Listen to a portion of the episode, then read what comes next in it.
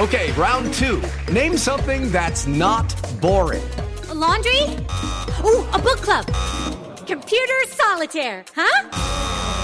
Ah, oh, sorry. We were looking for Chumba Casino.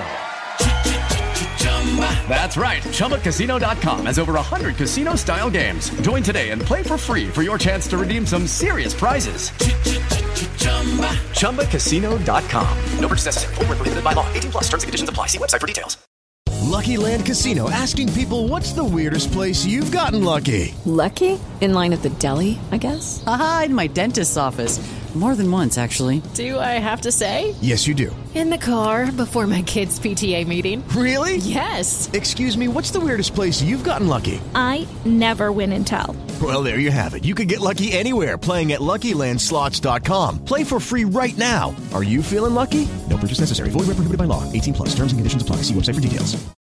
Lucky Land Casino asking people, what's the weirdest place you've gotten lucky? Lucky? In line at the deli, I guess? Aha, in my dentist's office.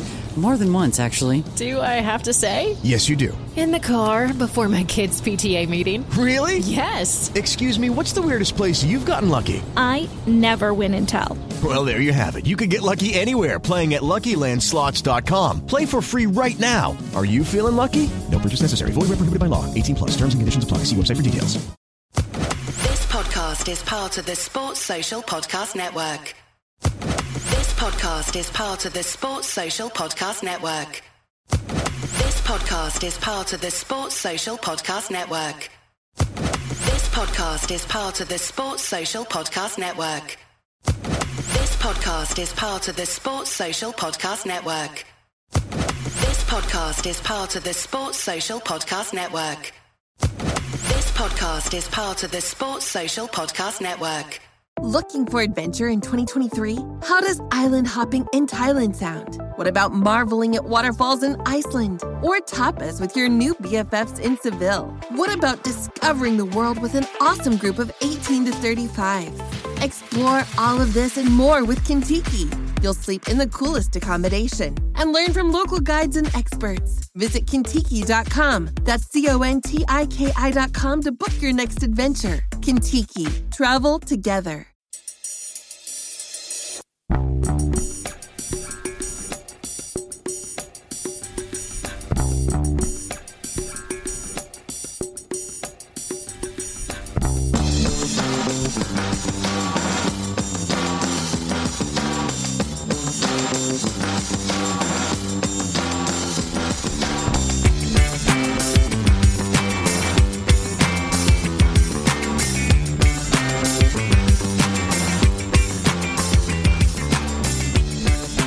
Good afternoon, ladies and gentlemen, and welcome along to the Wednesday A Celtic State of Mind Bulletin. I'm your host this afternoon, Colin Watt, not Kevin Graham. Um, unfortunately, Kevin's had to pull out at the last minute. We don't know if it's COVID-related or if it's an injury relation, but we'll get some injury transfer news further down the line to say maybe he's left us. Brian, surely Kevin hasn't abandoned ship? No, no, surely not. Surely he's not got a transfer for a big club down south. Um It's been good. There's been a bit of squad rotation in the past couple of weeks. We had Natasha replacing you, um, and then Kev's just Kev's done a bunk for the day, but I'm sure he'll be back shortly. What did you call it back? Oh, where, where, where did you grow up, Brian? Uh, Pollock. Pollock. What was it called in Pollock if you missed school? Dogging it. Dogging it. See, we called it skidging it. Skidging so, it? Skidging it, aye. So oh, officially, yeah, here I, we I, are. I, don't, I, I wouldn't tell anyone now that when I was a wee guy, I used to dog it. Aye, you dogging schools got a bit of different terminology nowadays, but uh, let us know in the comments what it was if you deliberately missed school. We'll bring up some of the best ones.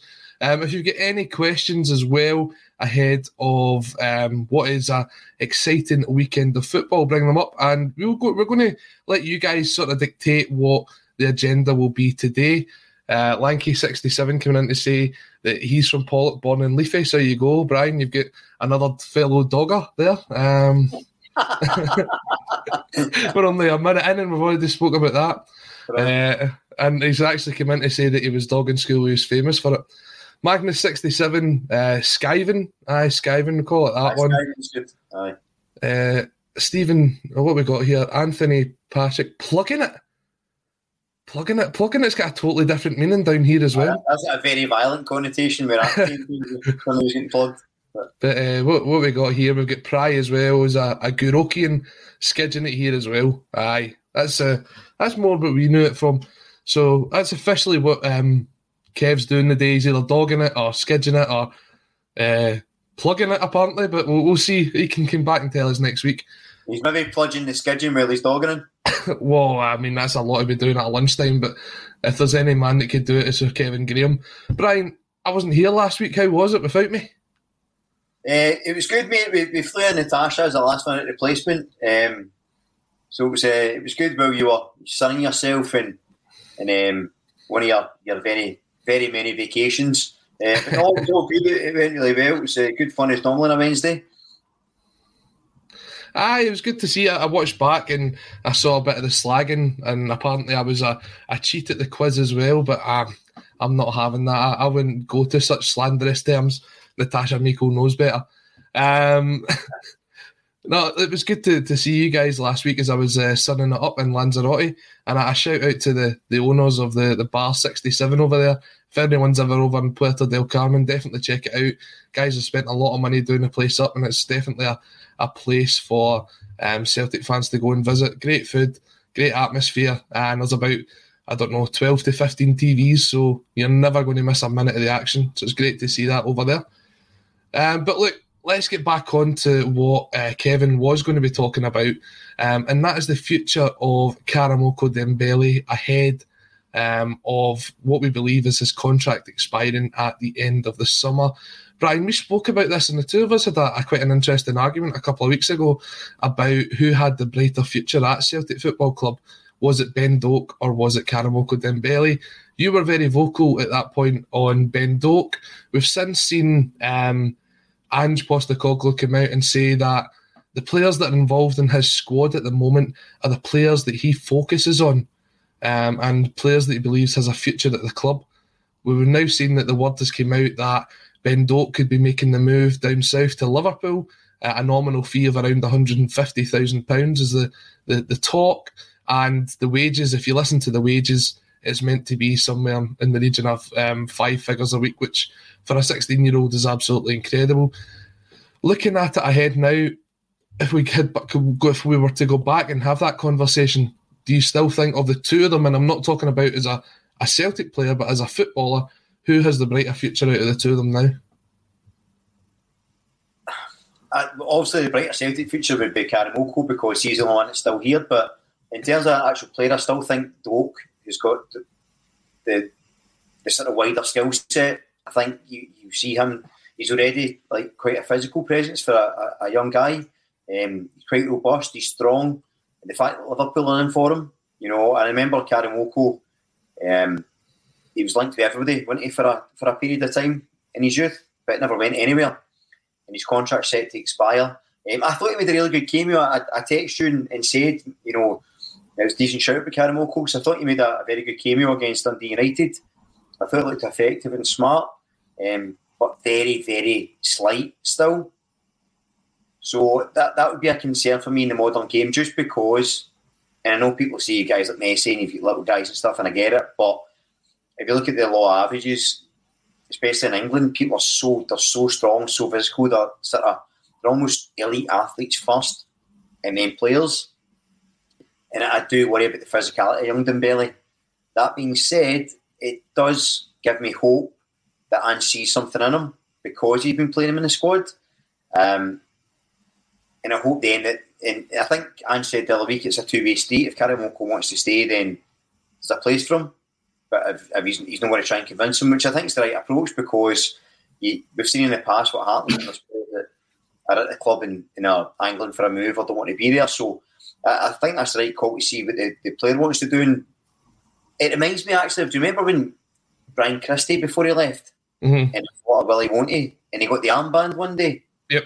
And it seemed like it was a, a vote of confidence to say, look, if you stay, I value you. And obviously, Brian, Brian moved on to Bournemouth, and, and fair enough. But and I wonder if it's a similar situation with Karamoko, where Ange is saying, look, I'll, you will feature under me. I'm not going to you know, give you any nonsense about it. You get some game time. You get more next season. But only if you want to be here. So it could be a clever tactic for, for Ange, and it wouldn't be the first time. Yeah, I mean, I remember that game where Christie was given the armband, and I think everyone was sort of under the um, awareness that it was going to be going on, but it was someone that if there was any possibility to keep him at the club, Ange was desperate to do so. Um, what we've heard coming out of a, a meeting that some of the, I think it was Club Celtic were at last night, some of the Club Celtic members were at, at Celtic Park last night, um, which was a sort of Q and A with Ange Postecoglou, is that Celtic have made quite a, a strong effort, and Ange himself has made quite a strong effort to convince Ben Doak to stay at Celtic Football Club, but it does seem as though he will be moving on. And from that point, I think that's when you started seeing Ben dropping out of the first team squad. Um, he's been back down to play for the B team, uh, and Karamoko's been given his opportunity. And the fact that he's still in there, it does suggest that his future's still open. But like yourself, I'd like to see him been given the opportunity to prove himself, because he's someone who broke into Celtic with such high expectations. You saw him at youth level, he was always on these highlight videos. He made it to the um, reserve team at, what, thirteen, fourteen years old? And I know that was against Brendan Rodgers, as the Brendan Rodgers klaxon, seven minutes in, that might be the earliest one yet. Um, but that was against his better wishes at the time, because he was talking about the development. Um, and now you've saw him, he's broke into the team. A lot of people always said he's small, he's slight, he's not quite got the same ability to to step up and get into the first team and take on these elder statesmen that he comes up against. But I, I thought he put a good shift in the other night, on Monday night. Anytime I've seen him, I think he's that sort of burst of energy that you need, especially when you look at the way that Celtic's been playing this time. Um, after sort of sixty-five, seventy minutes, the subs that we can bring on, they're never really a burst of energy. They're really a sort of containment.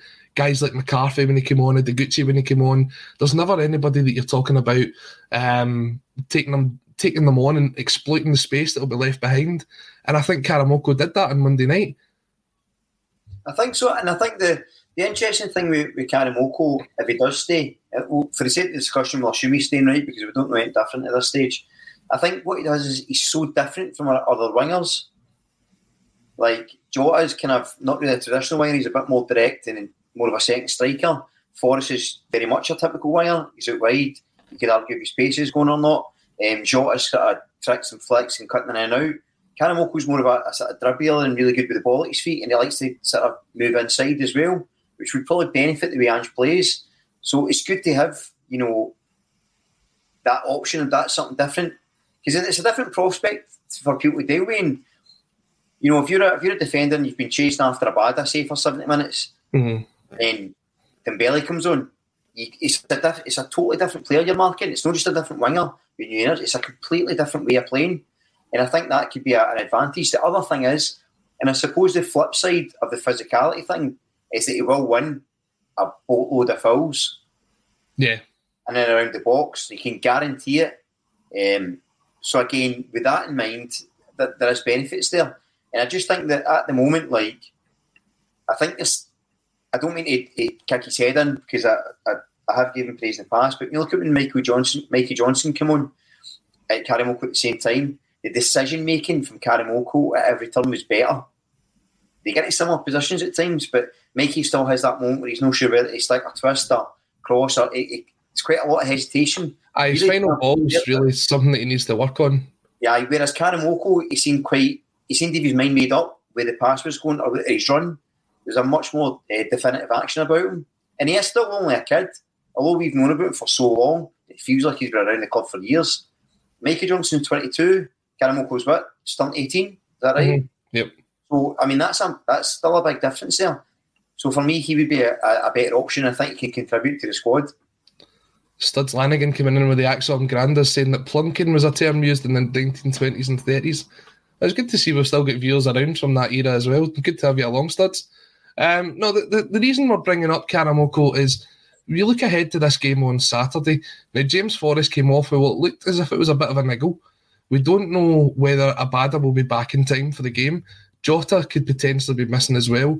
And this game against Ross County at the weekend is potentially one of these opportunities that Karamoko Dembele could step up and show his value to Celtic Football Club and show why he is deserving of a new contract. Um, but he is one that sort of splits the fan base. We've got Raymond Carr here saying Karamoko looked really bright when he came on, could be a handful for some of the defenders in the league and a huge threat from the bench. I think eventually he'll want to be the one to start, considering the sort of build-up he's had. But he is, if he stays patient, he'll get that opportunity, I think, as well. Uh, Stevie Boy saying nobody should be persuaded to stay at a club. If they think they can do better um, than a club with the stature of Celtic, don't let the door hit their uh, backside on the way out. Uh, Brown Warrior, um, this is the one that always comes up as well. Is it's the comparison to Islam Feruz and the way that his career went. Now, as far as I'm aware, Islam Feruz now is retired at twenty-three, twenty-four, and he's making um, a hat cut. He's making hats now. Now, good luck to him if that's what he's doing, but he was another one who, it was Tommy Burns who fought for him and his family to stay in the country.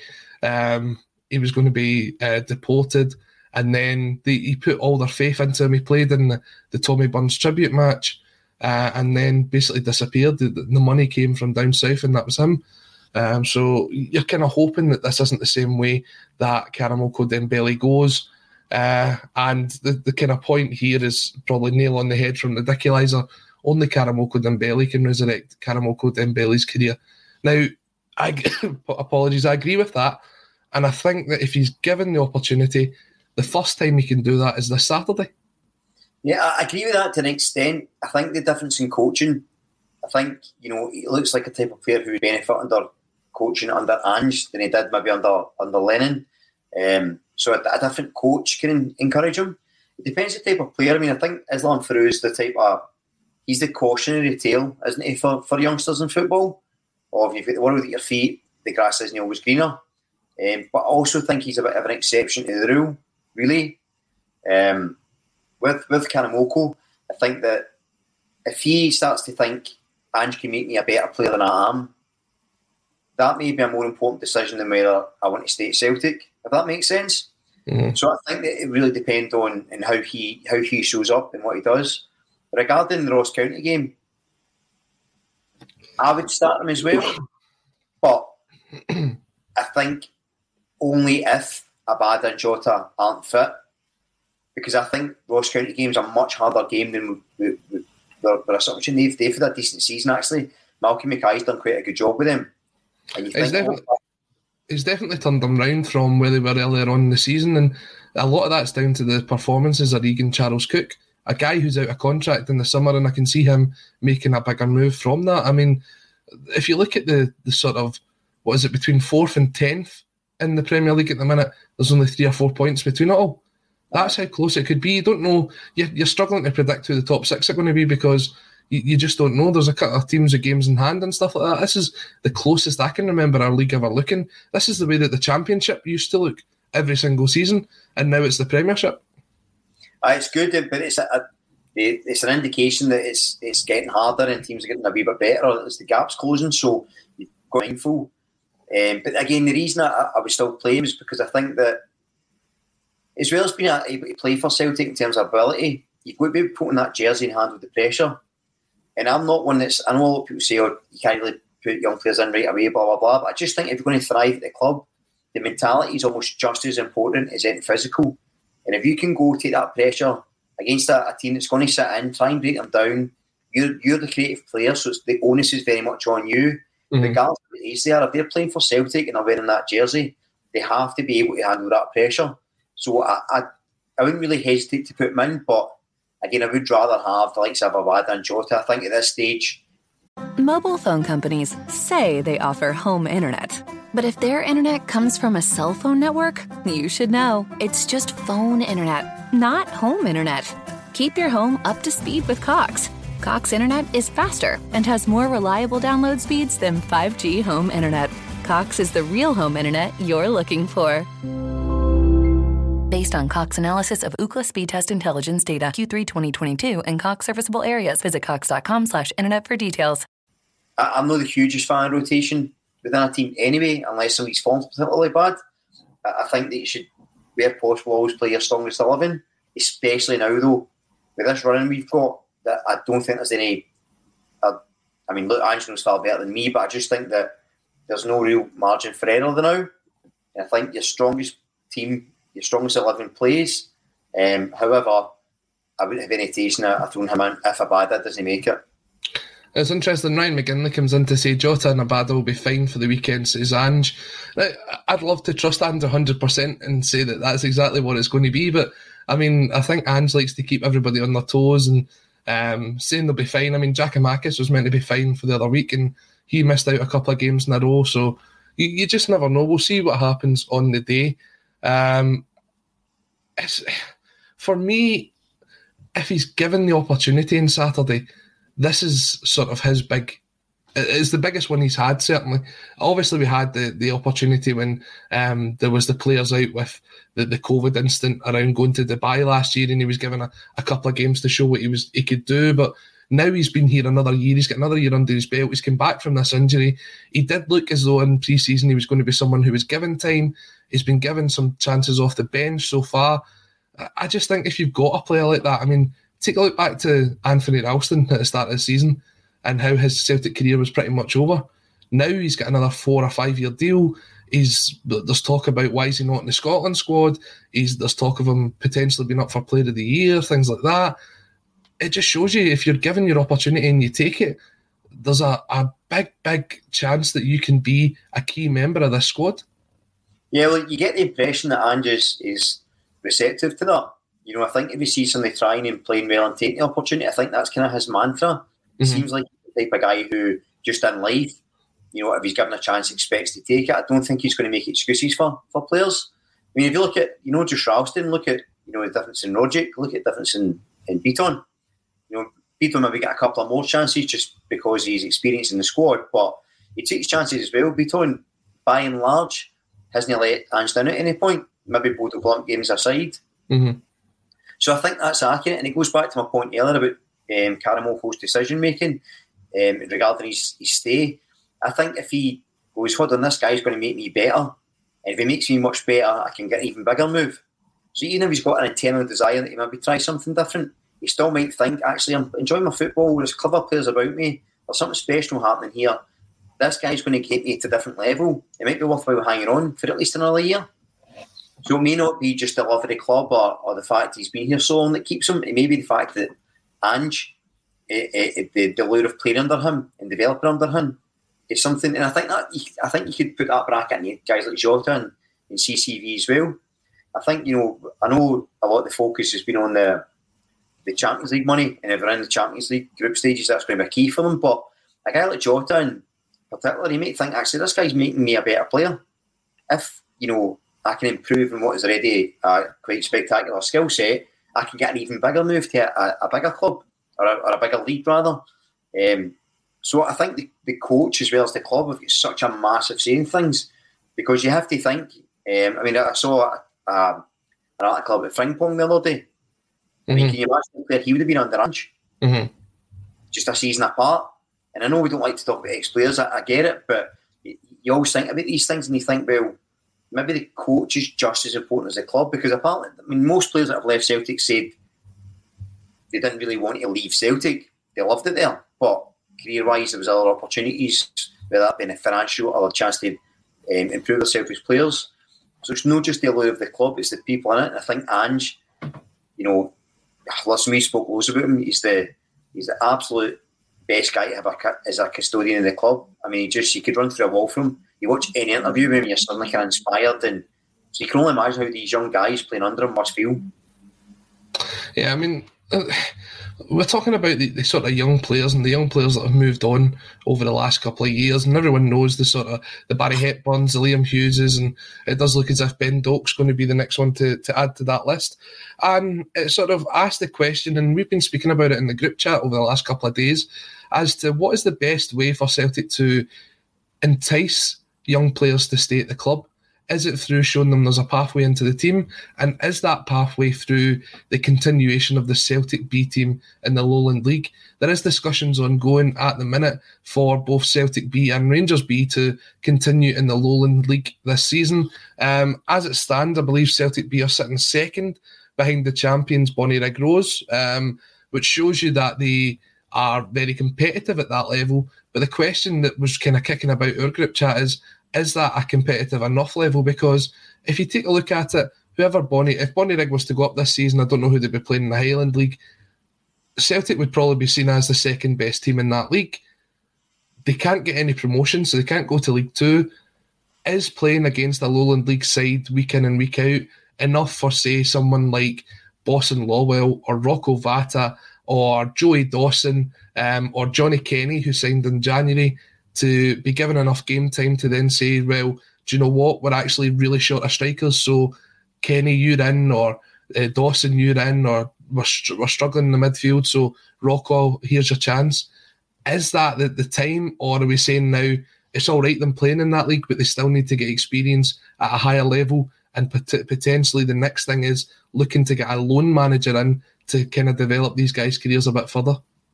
Yeah, so I think there's pros and cons to, to both, so we'll, we'll start off positive, we'll do the pros. I think the the, the, the good thing about them playing in the, the playing in the low league is that they'll get toughened up, certainly, right? They're going to be in real competitive games, which, you know, I think if you ask most players, they prefer a competitive game over a reserve game or a training session. They like the actual competitiveness of it, so that's a, a benefit. The fact that the B team's kind of been playing a very similar system to the way Ange plays, or a close approximation of it, that serves them in good stead for making the transition right into the first team. And the fact they're still at the club, even though they're playing in the low league, I think the large majority of them are training with the first team. Mm-hmm. But they do have to take that step up. It's a lot, you know, easier than if they go on loan, say. So, you know, you're, you're, you're playing for Celtic B squad, like Dean Murray, I'm always championing on about. Um, apparently he's quite near a, a first-team call-up. He's been training for his first team. So he's doing well because he's playing. So if he goes into the first team now, although he's only been playing in the Lowland League, he's been playing a system that's Celtic play. He's training with the first team, and it's a much easier step to get straight in. Whereas if he, say, went and loan to Motherwell, or went to loan to, I don't know, Northampton, It's, he's playing a different system. He's not in the club's eye every day. He's not training with mm-hmm. the same players. So there is a there's an argument you can make for, for both. Um, the negatives of it is the fact that, yeah, the, the league standard is poor, so while they'll improve physically, they're probably not going to improve technically too much. You're really relying on the training sessions. And the the, the flip side is, is Ange going to look at anyone in the B team playing against, you know, say Bonnyrigg, for example, and think, wow, they could do it against, you know, someone in the, the Champions League? That's that's the question. So it really depends on what's happening at training and what the structure of the, the club is. I don't think um, we know enough about the pathway system yet, other than the fact that Ange, by all accounts, has basically got the, the, the B team players training the same way as the first team, mm-hmm. playing the same sort of system, which should, in theory, allow them to just step in. But we don't know what discussions are happening behind the scenes. He may have said to three or four of them, look, keep playing the way you're playing. You might get a chance next season when we let a bunch of players go. We might need to beef up the squad. We may not have the funds to, to buy, you know, five players that are going to be squad players. We might want you guys to be the squad players and sort of build on that and train. We really don't know. So there's positives and negatives of both. Um, but what's clear is I don't think the situation we have with young players leaving is much different from any other club, if I'm honest. A lot's been made of the fact we don't have a clear pathway and stuff, and I do get it, but, you know, Hibs players have been leaving for years. Young players getting poached. You know, players at Fulham have been getting poached. You know, it, it, all, it always happens, unless somebody can get a... Unless somebody's either got a... You know, like the Ben Doak, he's not going to Liverpool's first team, but what he's going to get is a, a much higher standard of living with the wages. Yep. Even reserve games, he's going to train with probably better players or as good players available, and he's playing in some excellent facilities. So he might never play, he might never kick it off at Liverpool, but this is still probably a good move for him for his career, because he's never going to guarantee to walk into the Celtic team next season anyway. So I think you need to look at each case in isolation and say, I mean, if a player leaves Celtic youth team, say if Karamoko decides not to stay at Celtic, mm-hmm. and he goes to M K Dons, you have to think to yourself, well, the facilities aren't going as good, the club profile's not as good, that seems like a down step. If he goes to, now we know Chelsea now, but if he goes to, say, Man United, and, he, and he's he's playing, even if he doesn't get a game for them, he's still going to learn a lot and maybe still go at a decent level. So I think you need to take it at a case-by-case basis, but I don't think, as much as it's frustrating, if you really looked at every club and had this conversation, I think you would see similar things sort of coming to uh, the forefront. Interested to see what you guys' thoughts are on the B team um, ahead of potentially being in the Lowland League for a further season. And um, just before we bring up some of the comments, going to some advertising to do. Um, the B team are getting the chance to play at Celtic Park in a couple of weeks' time in a Glasgow derby against the Rangers B side. Uh, tickets are on sale now. You can get them from e-ticketing at Celtic. Um, ten pounds for adults and five pounds for concessions. I believe it's a Tuesday or Wednesday night game, so it'll be under lights at Celtic Park, and you'll get to see some of these players like Karamoko Dembele, like Ben Doak, like Um, Rocco Vata getting the chance and seeing what the future of Celtic really is. And also, any season ticket holders have until two p.m. today to get their free ticket to see the Celtic women's team playing at Celtic Park, which is next Saturday, uh, three o'clock kickoff for that one, um, as Celtic women take on Hibs women. Um, so a chance to maybe take your kids along to, to that one. I know Fran Alonso is very excited at the prospect of playing in front of a big crowd. I think the challenge is to see if we can get the biggest women's crowd in Scottish football, and if there's a fan base that can do that, it's certainly the Celtic fan base. So you have until two o'clock today to get your free tickets, and then I believe they'll be going on sale um, for non-season ticket holders, so worth checking that one out. Um, thoughts on the B team coming in. First one here from Billy Subs Grant. If all teams play the same system, it makes no difference. I think that's what you're saying here. It's not all teams in the same league. It's the teams from the first team to the B team to the under nineteens to the under seventeens. As long as they're playing the same sort of structure, then you see that. I don't think Celtic did do that beforehand, um, mostly because I don't think Celtic had a, a set structure beforehand. It was sort of done on a game-by-game basis. Underwater Cabbage Salesman comes in to say, we need the B team, you can discuss the standard, yes, but regular games are better than a game or two a month. Utilise the Lowland League and loans until we can get the B teams promoted. Now, that is part of the thing. It's like the B teams seem to be stuck in this sort of, it's going to be the Lowland League and that's that's where it's going to be, and that's down to the, the faults of other teams in Scottish football. That's not down to Celtic or Rangers. That's just the way that we are looked at by the rest of Scottish football, and that's unfortunately a sad state of affairs, because Gary Melrose brings up a good point to say that at times the Lowland League is pointless. We need the B team, development team playing through the leagues. No promotion to the Premiership like Spain, then injured players can feed back into. I think that's sort of what Celtic's ultimate goal would be, but it's trying to convince the rest of Scottish football that that's the way, because you know they'll say, well, if, if you can do it, how come Hearts and Hibs and Aberdeen can't do it? Put the money into it. I think in the terms of Scottish football, money talks.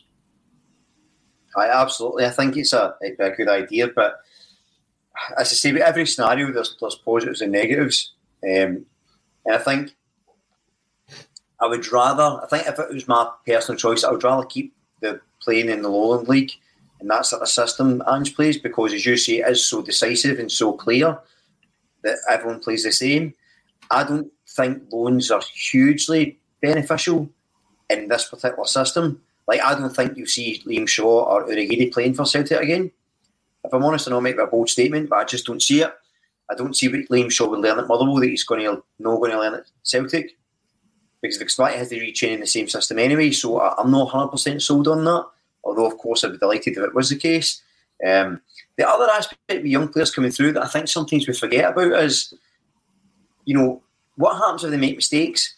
So what happens if Ange brings through, like, say, three youngsters at the start of the next season? They may go, oh, brilliant, he's bringing through the youth, that's great. And they have shockers for the first couple of games. Does he drop them and they'll play them again? Does he keep giving them a chance even though they've had a flurry? How does that affect their confidence? Are the fans going to get on them? So there's other aspects to that as well. Would Celtic fans be, able to, be willing to say, well, we drew the day because we played a team of youngsters, that's all right? Or would it be, you play for Celtic, you can never draw?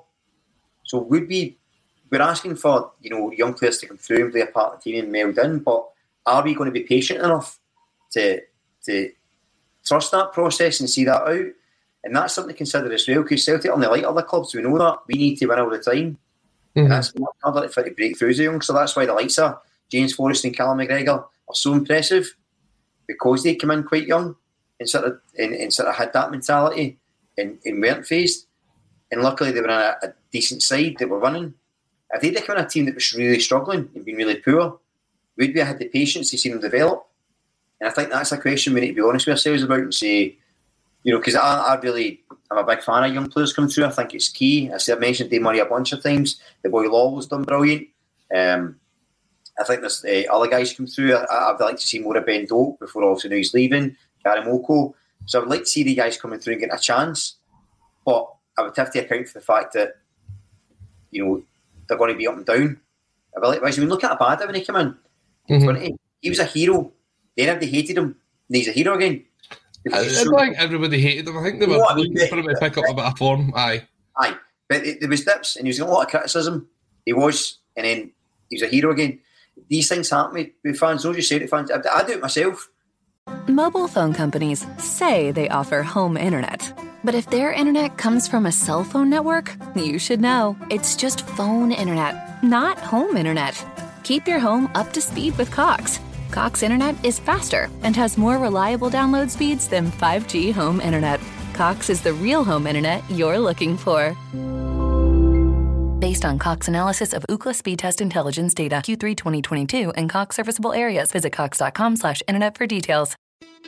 It's the Marketer's Report. This week, Patrizia Spagnoletto, Global Chief Marketing Officer, Direct to Consumer for Warner Brothers Discovery, weighs in on the difficult task of building and retaining consumer trust.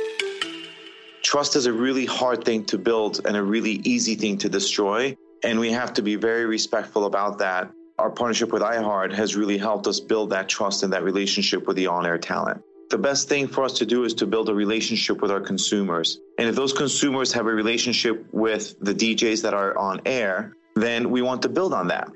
House of the Dragon, which was one of our most successful, if not the most successful campaign we've ever done for a show, audio was a core part of that.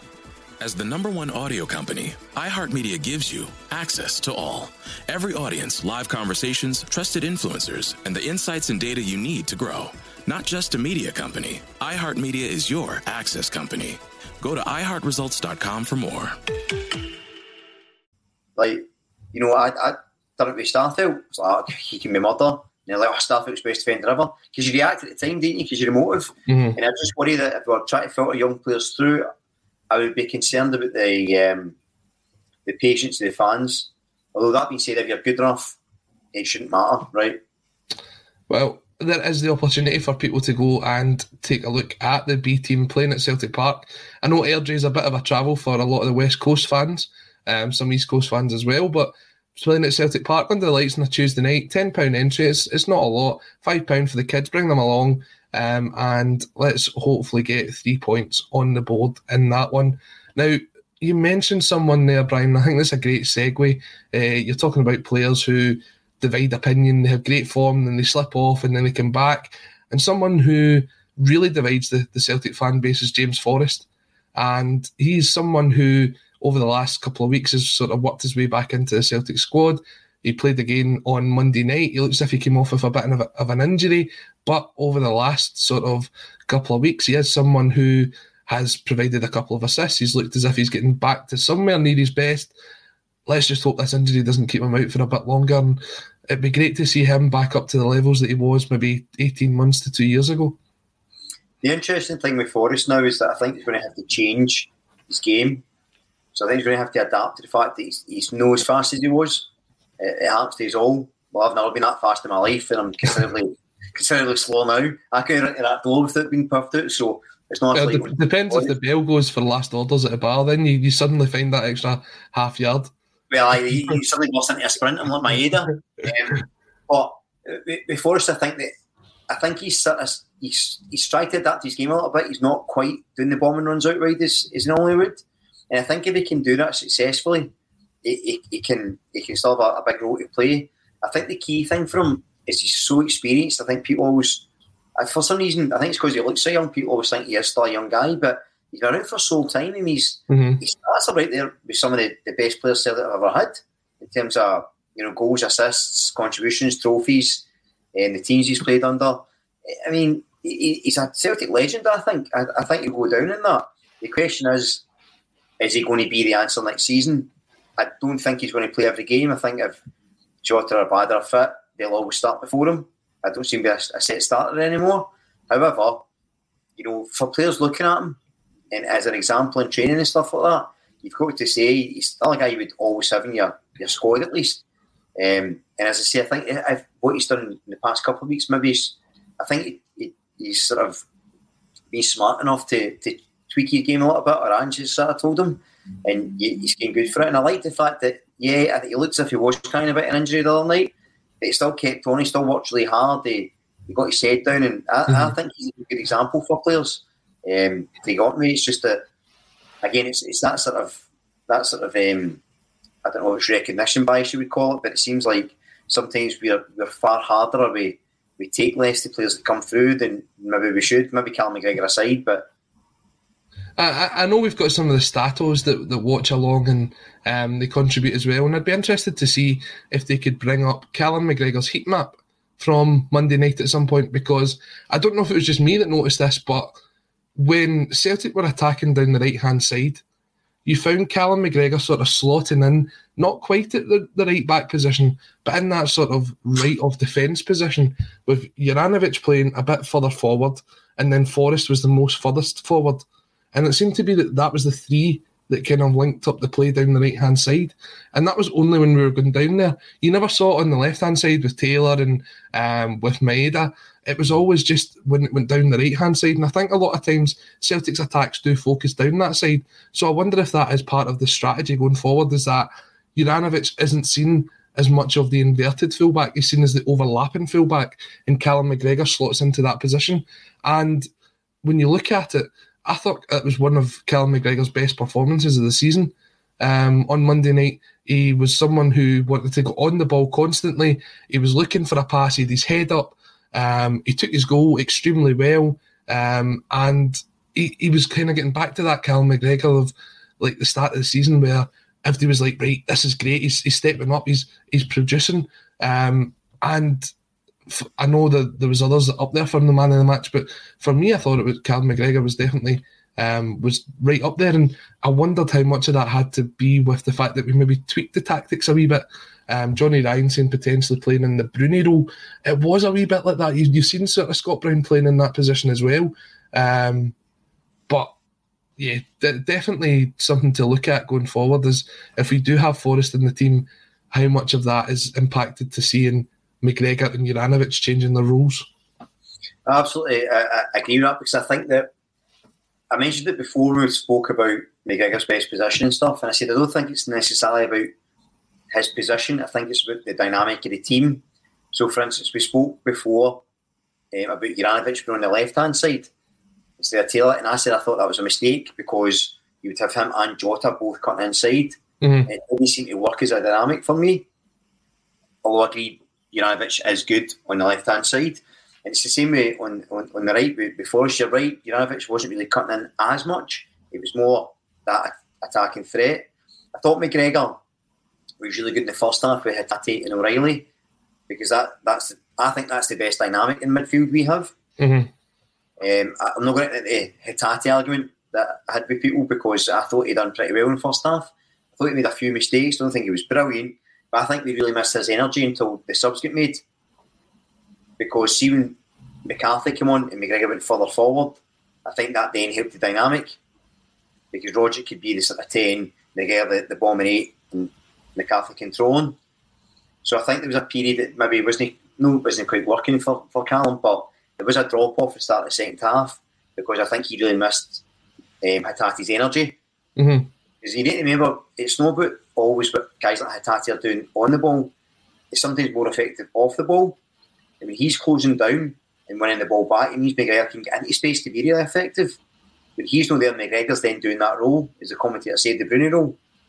Whereas I think actually he's really good at linking up. I prefer him in the eight. So I think it, uh, McGregor, like Forrest, as we're talking about, I think the team dynamics are what dictate how the performances are, as opposed to necessarily the positions ourselves, if that makes sense. I think it always comes up against the opposition you're playing against as well. I mean, Dundee United are a, a solid team. They don't concede a, a lot of goals. Um, they set up pretty well. They set up the, the sort of back five, as it was, for Celtic to to break it down.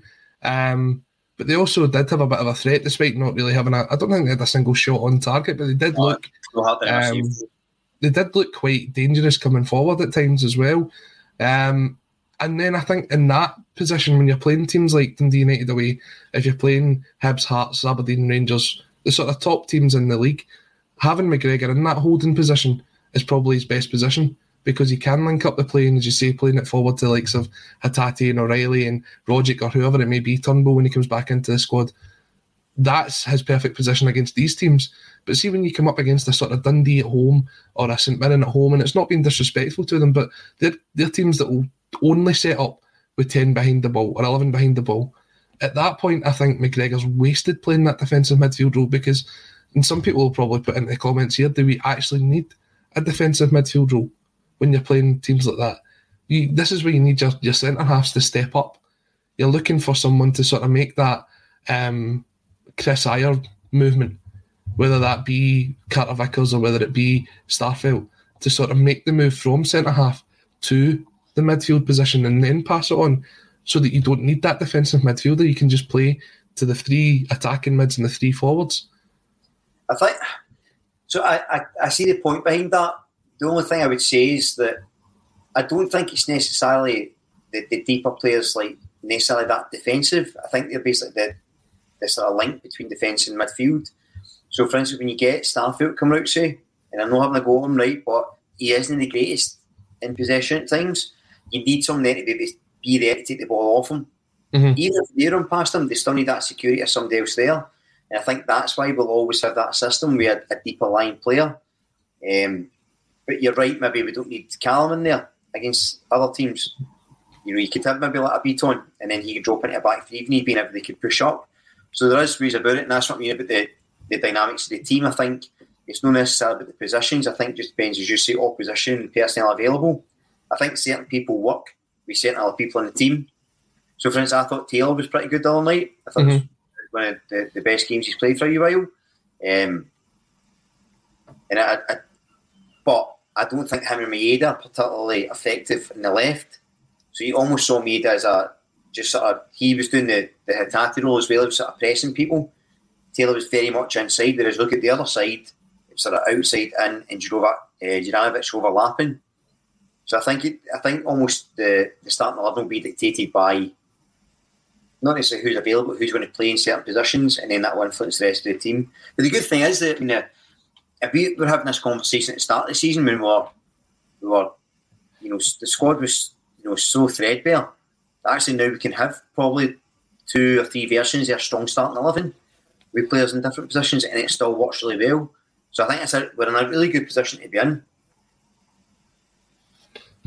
Definitely. Um, and I mean, if you said to someone at the start of the season after six games in, where we'd won three, lost three, that come Saint Paddy's Day, you needed six more victories to win the league, six six games in a row, and you were two games away potentially after that from a treble, then somebody would say, right, what's going on here? Who's coming in? Are we bringing a new manager in? What's happening? It just wasn't the way that it looked as if it was going to be at the start of the season. But the transformation, that's thirty games in domestic competition unbeaten so far, and it has been an incredible turnaround from Ange and the squad, and I think by the end of this season we'll look back at that and we'll say there's that potentially that performance away at Aberdeen that totally turned the season right round. Yeah, I mean there's there's, there's so many points. We, we had a discussion kind of the other day about that as well, like key points, and, and you're right, it's, it's hard to, I don't think there's any one moment where it seemed to all click and change, but one of the, th- the games I never mentioned all week, actually, so I mentioned it now, was the, when we beat um, Real Betis at home.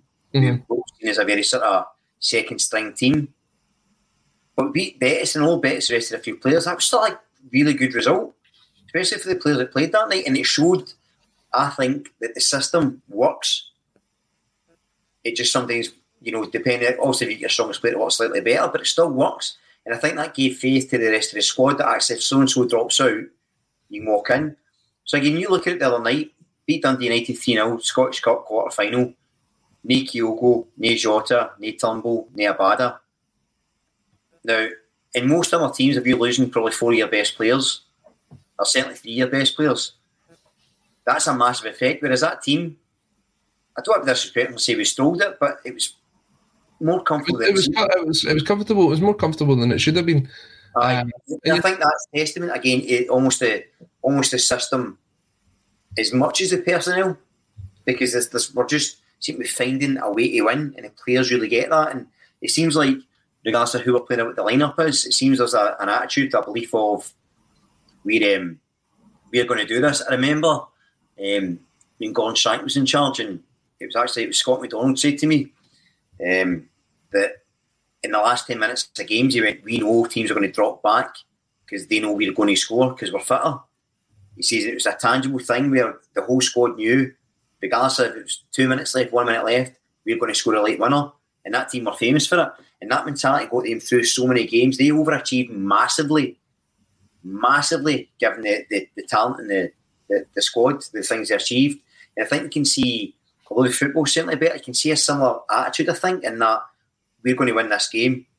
Mm-hmm. It doesn't matter if it's thirty seconds on the clock, we're going to win it. And regardless, I, I've not seen anybody, or very few, that have played this season who don't seem to have that attitude, and I think that's spectacular and really going to serve as well. There was a period where Celtic couldn't drop Kyogo without dropping points. Now you're kind of getting into this and you're saying, well, Kyogo's come back into the team. We're we're looking to strengthen on top of that, but you've also got guys like Maeda, you've got guys like Jota, Abada, all stepping up.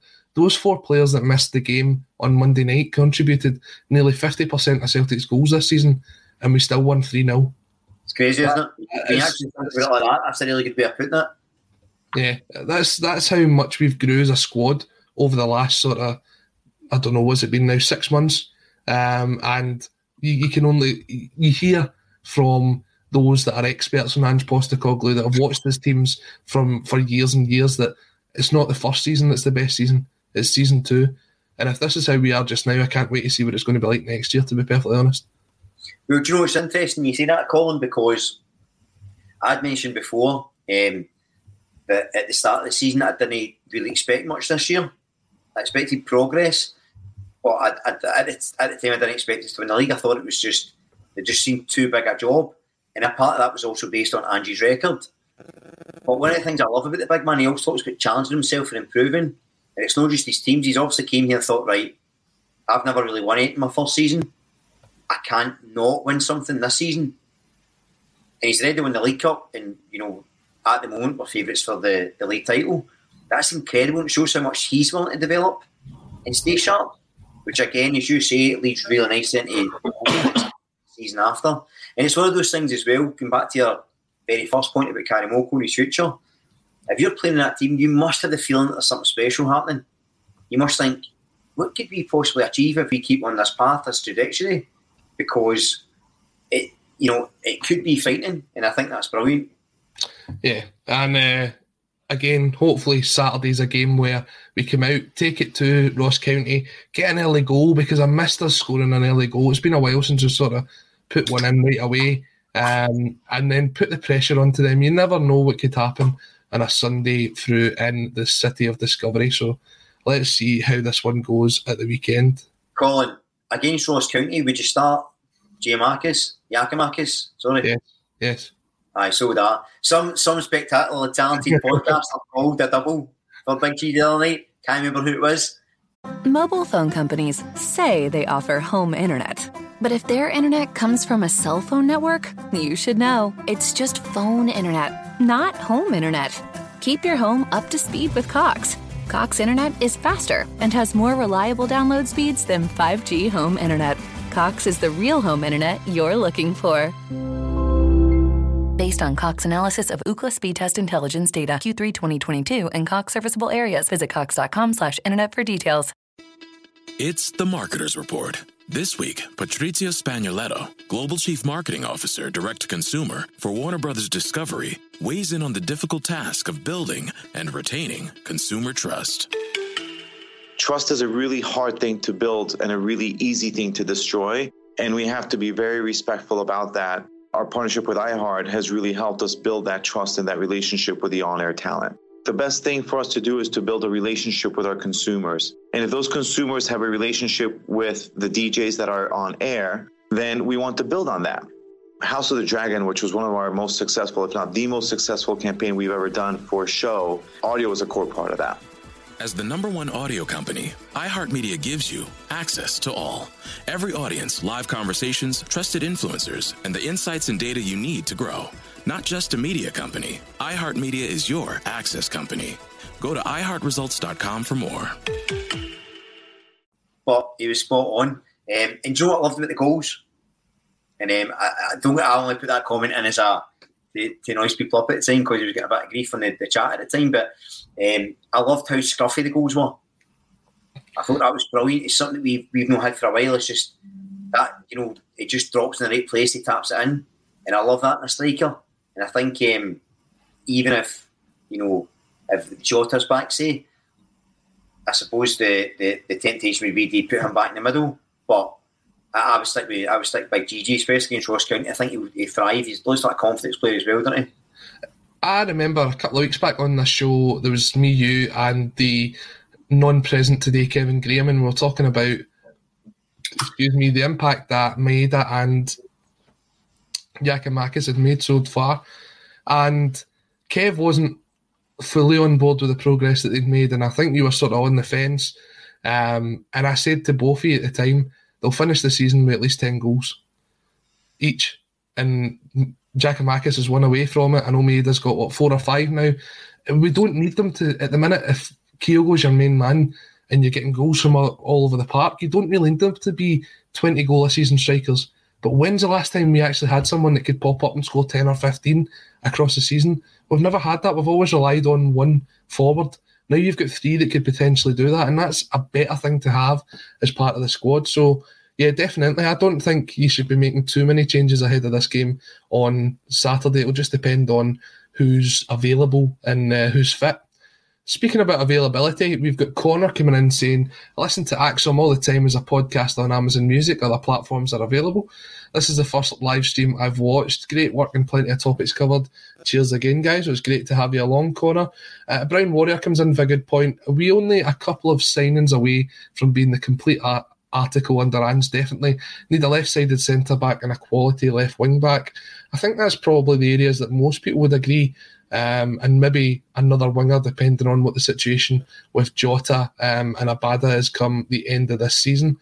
Um, Brian, we've only got ten minutes left, really, but I mean, we've, this is actually breezed in today. We were talking about Kev not being here and the rest of us having to, to scramble together a squad, but we've done so far so good. We're, we must be keeping to the same system. That must be what it is. As me, it's, it's the same system, and actually, it's, it's been uh, been seeing some of the comments, some really positive comments as well.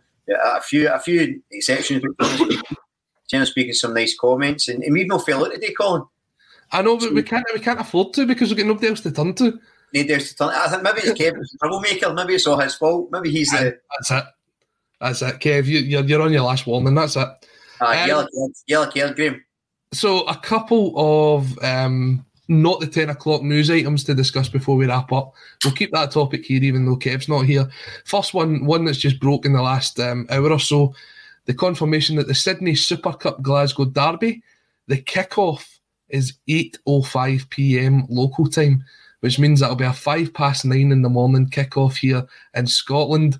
Brian, you're not going to get a pub that's going to show that. That's going to need to be a house party. It's going to be a house party, aye. Thankfully, the... the um The, the, the regulations are allowed, we're allowed people in now, so aye, that's going to be a that's going to be a soreen. A lot of people in their bed by three o'clock. I tell you that. How many people do you reckon is going to be up for the night of four? Oh, I, well, I think you put that in a standard. They might, quite there we go. M T already in saying it's an all night. It's fair play to M T. You're, you're, you're spot on, mate. Um, yeah, I can imagine that could be that could be carnage for a few quiet neighbours. That, that could be a soreen. And I think a lot of people will be taking that Monday off as well. But, I mean, I, there was always going to be that case. Sydney's, what, eleven hours ahead of us. It was always going to be either during the night or at that. I guess this is the best time that they can put this on that will suit the, the local crowd and the, the crowd back here in Scotland. Yeah, and listen, ultimately it's the, it's the benefit. And you can, I mean, you can expect to take the game over there and then expect them to go to a game at nine o'clock in the morning just so that we could see it at a reasonable time. Do you know what I mean? So... Um, yeah, I think it'd be good. Um, it's just, it's like any, it's like Christmas, isn't it? It's acceptable to drink at that time in the morning. If it's Celtic time or it's Christmas Day, that's it. Or if you brought up for the night before us, it's something the lads are telling us. Well, you've got to say, I mean, the, the World Cup's on around about that time as well, so you wonder what time the kickoffs will be there. Maybe this is just us easing into it. That'll be it. I just like a training session. Exactly. Pre-season. Like, uh, pre-season printing. I wonder if I can remember that one. Honestly, sorry, Hen, I'm just going out for a, a pre-season. My pre-season. I'll be back on Tuesday. Gary Oliver comes in, and I hope this isn't the Morton striker Gary Oliver, because this is no footballer lifestyle. Up at six, breakfast at seven, can cracked at eight. A whole hour between your breakfast and the can being cracked. Some some yeah, people would go that can over. You're an amateur, pal. You ain't coming to a pre-season. Some people would need would pour that can over their cereal, I'm telling you. Um, speaking of international travels, the the squads are out for the next international break. Um, the Scotland squad only has uh, Greg Taylor and Callum McGregor in it. Matt O'Riley's been called up to the Danish under twenty-one squad. Hatate and Maeda have been called up for Japan. Uh, Rodgers, I believe, has been called up for Australia. And the one that probably has caught a couple of people off guard um, and is probably a testament to some of the comments that we were saying earlier on is Carl Starfelt being called up for the Sweden squad. Um And I think that's great news to see a lot of these players that have been playing well week in, week out, being recognised by their country. But in the same instance, I'd rather they didn't go, and I'd keep them at home, wrap them up in bubble wrap and make sure that they're fit for the next six games. Aye, it's it's, it's that selfish thing, isn't it? Because you'd want them to come back totally unscathed. But I'm really, Starfield's a good one because I think that that's going to really help him. You know, I mean, I don't know if he, he seems a confident guy anyway, but you know, it's really vindication for him, these performances. I say I, I said it early in the podcast, I think sometimes he's he's cumbersome in possession. Um, but defensively, he, he is solid, and you can't deny our defensive record this season. It has been very, very good, so fair play to him. Matt O'Riley, um, we all love him in a show. I think he's a, he looks like a fantastic player, great recognition for him. And again, how good is that for these guys that have came to the club and they're getting about international recognition? It's, it's exceptional. All that being said, I'm with you, Colin. I would love them to just sit in the house and watch it. I, I would rather, I don't want to see McGregor play too many minutes. Or, you know, I don't want to see Hatate and Maeda play too many minutes. But at the same time, fair play to the guys. You, you can't begrudge them. I think Ange is quite passionate about players playing for their country, and, and, and fair play. And hopefully they come back with confidence in, in the injuries. I think what it is, is it, it's sort of, we're talking about that pathway earlier about the, the young players, excuse me, that would make their way through the youth teams and into the first team. What this shows as well is when you join someone like Celtic, it opens up the opportunities for you to play for your national team, to play at a high level. And what I'm looking at is that's an encouragement for Ange to say to guys that are unsure. And, uh, and do you know what? There will be players that are unsure about whether to make that move to Scotland or not. That's just the way it is. But if you can offer things like Champions League football or Europa League football, and the opportunity to be scouted by your country to play for for them, I mean, that should make that conversation a lot easier to say, come up to Scotland, come up and play for Celtic. Absolutely. And the other aspect to that is as well, and I go back to it, is the coaching. If you look at how we play, most sort of modern progressive teams, especially across Europe, are playing, you know, playing football at the back, playing possession, high press, really strong tempo. So if players can come here, develop into that type of player, they've got an easier keyword pathway, even if they do want to uh, move on to another team, as opposed to maybe playing, coming up here and the football's terrible and blah, blah, blah, that normal reputation. But the football we're playing is hugely attractive. If you're a player, you would love to play in that team, wouldn't you? Surely. Like, absolutely. It just seems, it just seems like a dream. And, and you know, given the work Ange has done in terms of the, the personalities within the team, it seems like they all really got on as well, which is good. It seems like it's a nice atmosphere. So, so many things to... And apart from the fact, obviously, it's Celtic itself, there's so many things that make us an easy sell. Um, although I do love the fact that Ange said, I'm not selling it to anybody. You play for Celtic, you want to play for Celtic, you play. If I need to convince you, I'm not interested. Love that. That's, that's true. I mean, you take a look at... I don't know if you've you've seen the article by uh, The Athletic, but they actually interviewed uh, Matt O'Reilly's mum and dad. And Matt O'Riley was sort of, he wanted to speak to the manager before deciding on whether to make the move. And he had this whole list of questions all set up. He said the conversation lasted five minutes. Ange knew everything, what to say to him. And straight away, he's like, my bags are packed, I'm going to Scotland. Brilliant. And it's just like that. That's what you're looking forward to, is you're looking for players that are inspired by the manager to make that step up here. And um, I've got to say, I, I'm glad that we made the signing of O'Riley and not the other guy, because it doesn't look as if he's really kicked on to anything over the last couple of months. Aye, O'Riley for me looks an absolute player. I think, you know, he, he, there's, there's something really, really special about him. Um, he looks like a top guy, and actually, I think I think Jota had a similar experience. Um, I think by all accounts, he was he was keen to come to Celtic. He was quite keen on it, and it was because no, it was sold on it through that conversation with Ange, and also the profile of the club. So it's great to see that it's becoming so attractive for these players, because, and, and I think you can see, I go back to it, the mentality. Like O'Riley, like he could have sat on decent wages and maybe played, maybe no played at Fulham. But he dropped down into M K Dons, played regularly, and now he's got a move where he's enjoying his football, he's got international recognition, he's playing every week, and he said himself, the atmosphere's absolutely blown away. So, yeah, it's such an attractive option just now, and, and um, yeah, it's just like it's just such an exciting time to be a, a Celtic fan. And if you took us this time last year, I think we were all um, we were all grey-faced and and. and doomsayers, and at the time it was a, a bad situation, but um, what a difference a, a big Aussie in a few months can make. Absolutely. Now there's one person who is uh, being talked about quite a lot in the comment section, and it's worth bringing up here, um, Gary Oliver, who t- tells me is the, the Morton striker. I hope so, because you better keep that team up this season. They're doing really well under Dougie Emery. Um, Ralston not getting a call up and Patterson getting one is a farce. The fact that Clark's also picked four left-backs is unbelievable. Now, if we were sitting here this time last season moaning about Anthony Ralston not getting a, a call-up, I'd be telling you to go and turn your PlayStation off.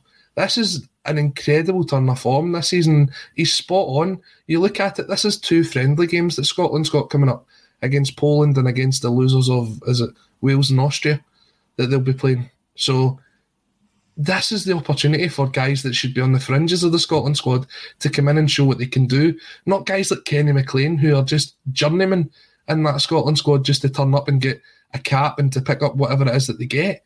Guys like Ralston should be given this opportunity to show that there's a reason that they're playing quite regularly for Celtic, and there's a reason why Patterson can't get into that Everton team. Absolutely. I think it's it's it's crazy that Ralston's not starting. I think um, you can argue who's a better player, Ralston or Patterson, but the reality is Ralston's been playing. He's been playing consistently. He's been playing in a, a very competitive, under-pressure environment, playing for Celtic and having to win every week. And that is, that's so different from sitting on the bench. Um, I think Hickney's been, he's brought in at left-back. They can play right back. left-back. That, that's an example of a guy who has turned down numerous under twenty-one opportunities to step up to the first team, and he's going to be given a game. He will yeah, be given a game.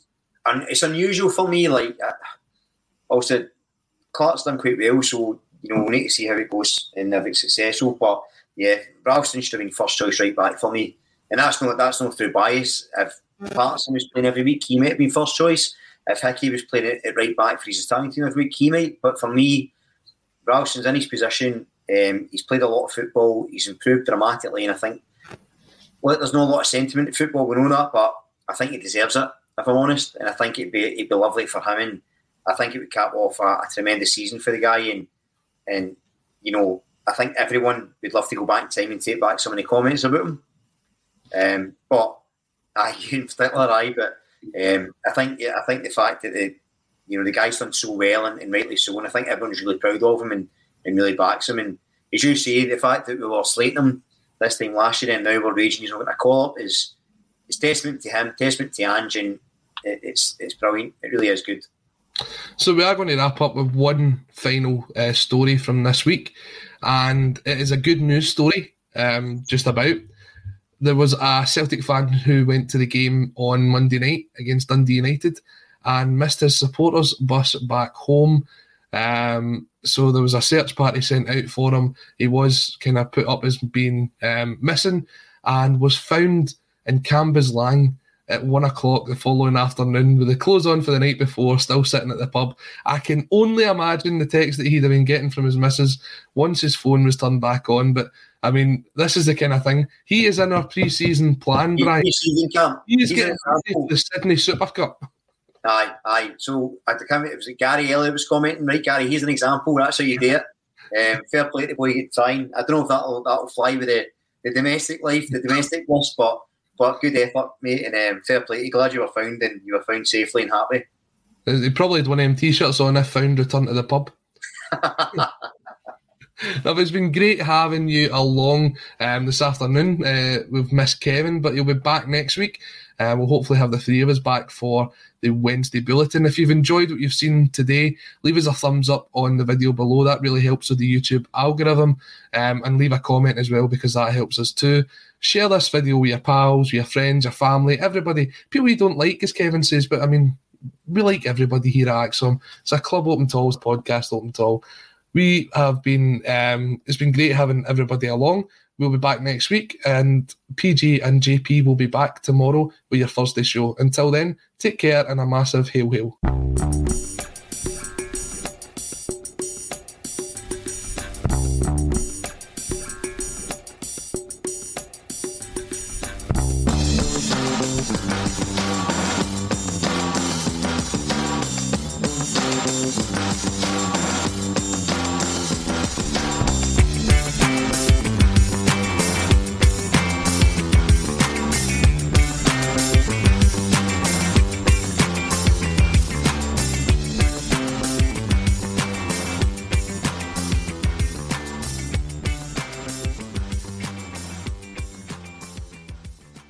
Message and data rates may apply. Guys, got hair loss? I know what you're thinking. Should I shave my head, comb it over, wear a hat? Just stop. This isn't nineteen seventy. Keep your hair and your confidence, because Bosley, America's number one hair restoration experts, can give you your real hair back permanently. Check them out today, because they're giving away an absolutely free information kit and a free gift card to anyone that texts EASY to two oh three two oh three. Dude, you don't have to look like your dad, because this isn't your dad's hair loss treatment. People all over the country trust Bosley because they're ahead of the curve. They use the latest technology to give you your real hair back. And the best part? Bosley's permanent solution is protected by the Bosley Guarantee. Let Bosley show you for free how awesome your hair could look with an absolutely free information kit and a gift card for two hundred fifty dollars off. Text EASY to two oh three two oh three. That's B A S. Y to two oh three two oh three.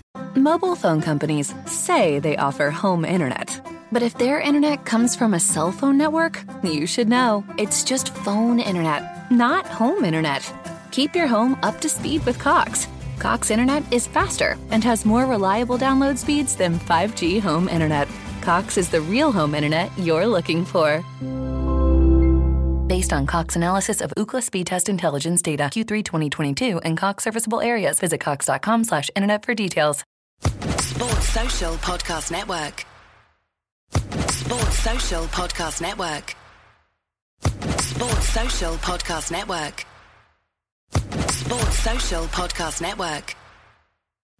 Sports Social Podcast Network.